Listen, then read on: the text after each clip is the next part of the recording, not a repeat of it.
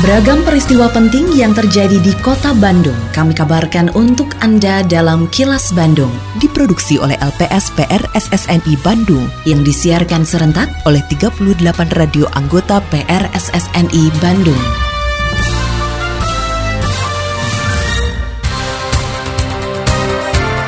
Sejumlah informasi aktual kami hadirkan untuk Anda dan inilah informasi utamanya.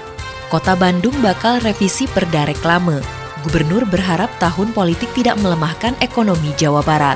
Produksi sampah di Jawa Barat mencapai 25 ribu ton per hari. Saya, Santika Sari Sumantri, inilah kilas Bandung selengkapnya.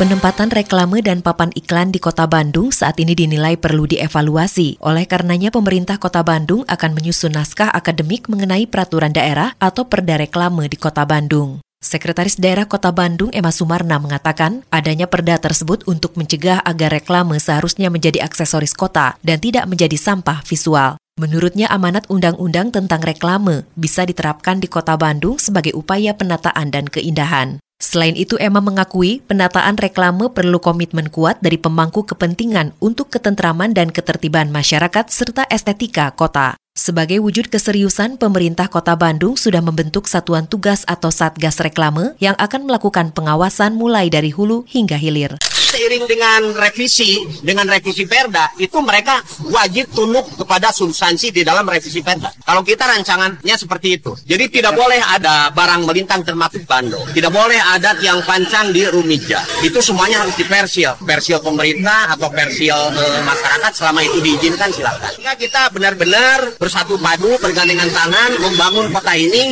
dengan rasa kebersamaan dengan tujuan yang sama. Bagaimana menghadirkan kota ini jauh lebih baik dari aspek tertib, bersih, indah. Jadi kota ini akan menjadi kebanggaan kita semua. Rakyat bangga kepada kotanya, kota ini mampu membanggakan rakyat. Kan itu tujuan.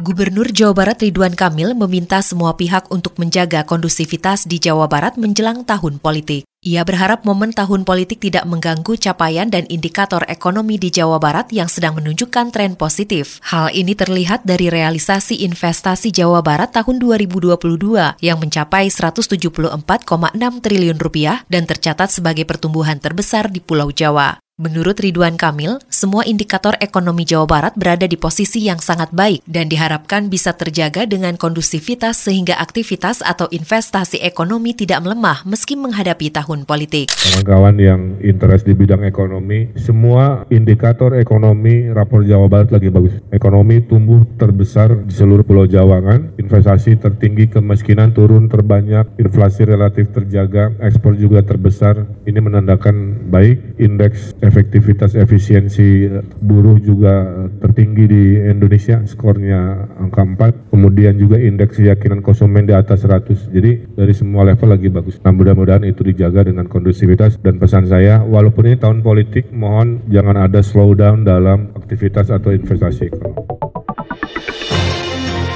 Suara DPRD Kota Bandung Wakil Ketua 2 DPRD Kota Bandung Ahmad Nugraha menyatakan munculnya sikap a priori masyarakat menjelang berlangsungnya tahun politik justru sebagai bagian dari pendidikan politik. Menurutnya sikap berprasangka dari masyarakat tersebut harus dijawab dengan hasil kerja yang sudah dilakukan sebagai anggota dewan. Selain itu, politisi PDIP ini juga menyayangkan perilaku masyarakat yang masih mengonsumsi berbagai hoax, termasuk yang beredar di media sosial. Ia menyayangkan masyarakat yang bahkan bisa mempercayai hoax tanpa melakukan verifikasi terlebih dahulu priori dan demokrasi itu sebetulnya bagian dari pendidikan politik. Orang tidak percaya lagi.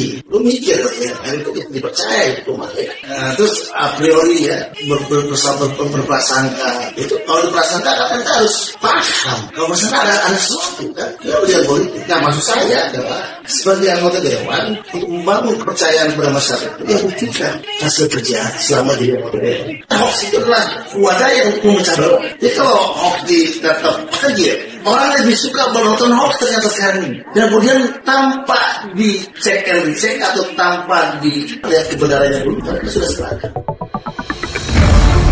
Kini, audio podcast siaran Kilas Bandung dan berbagai informasi menarik lainnya bisa Anda akses di laman kilasbandungnews.com.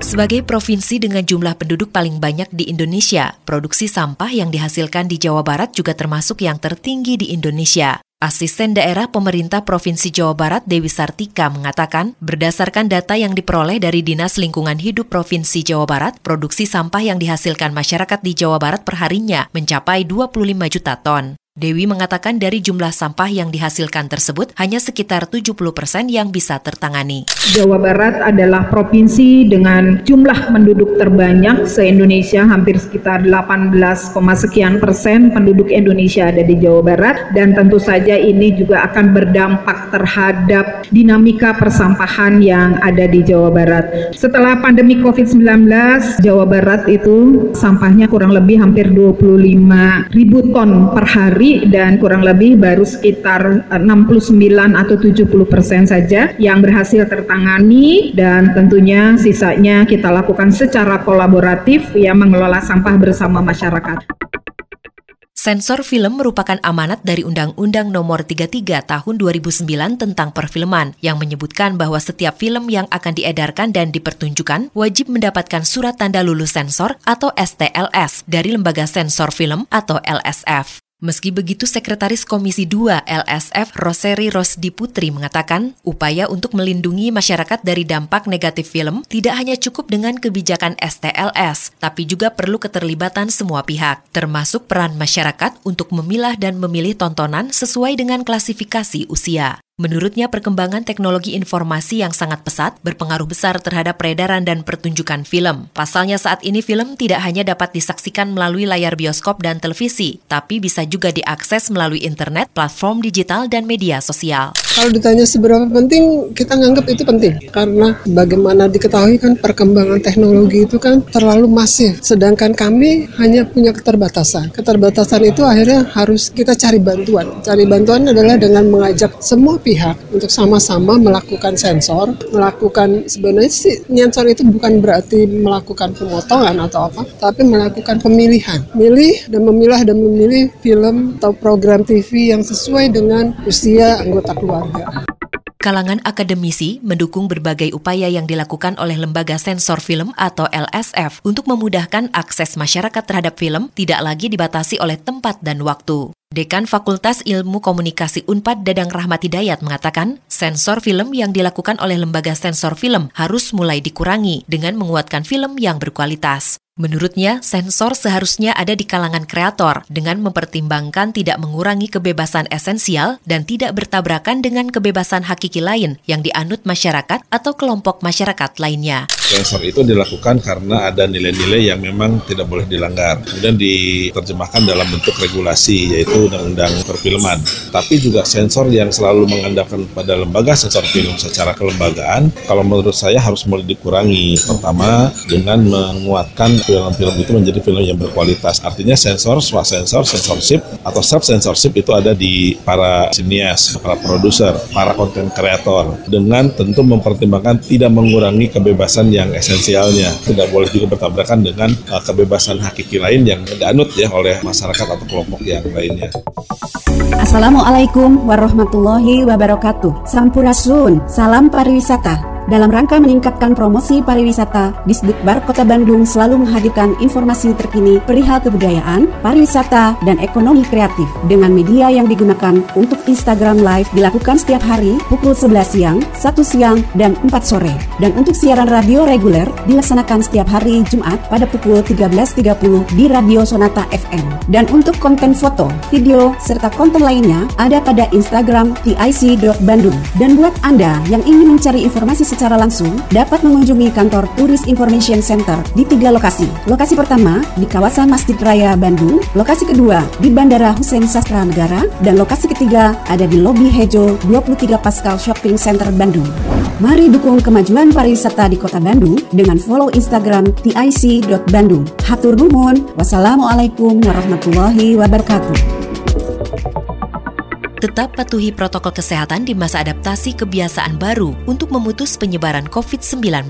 Selalu memakai masker, mencuci tangan, menjaga jarak dan menghindari kerumunan, serta mengurangi mobilitas agar terhindar dari terpapar virus corona. Terima kasih Anda telah menyimak kilas Bandung yang diproduksi oleh LPSPR SSNI Bandung.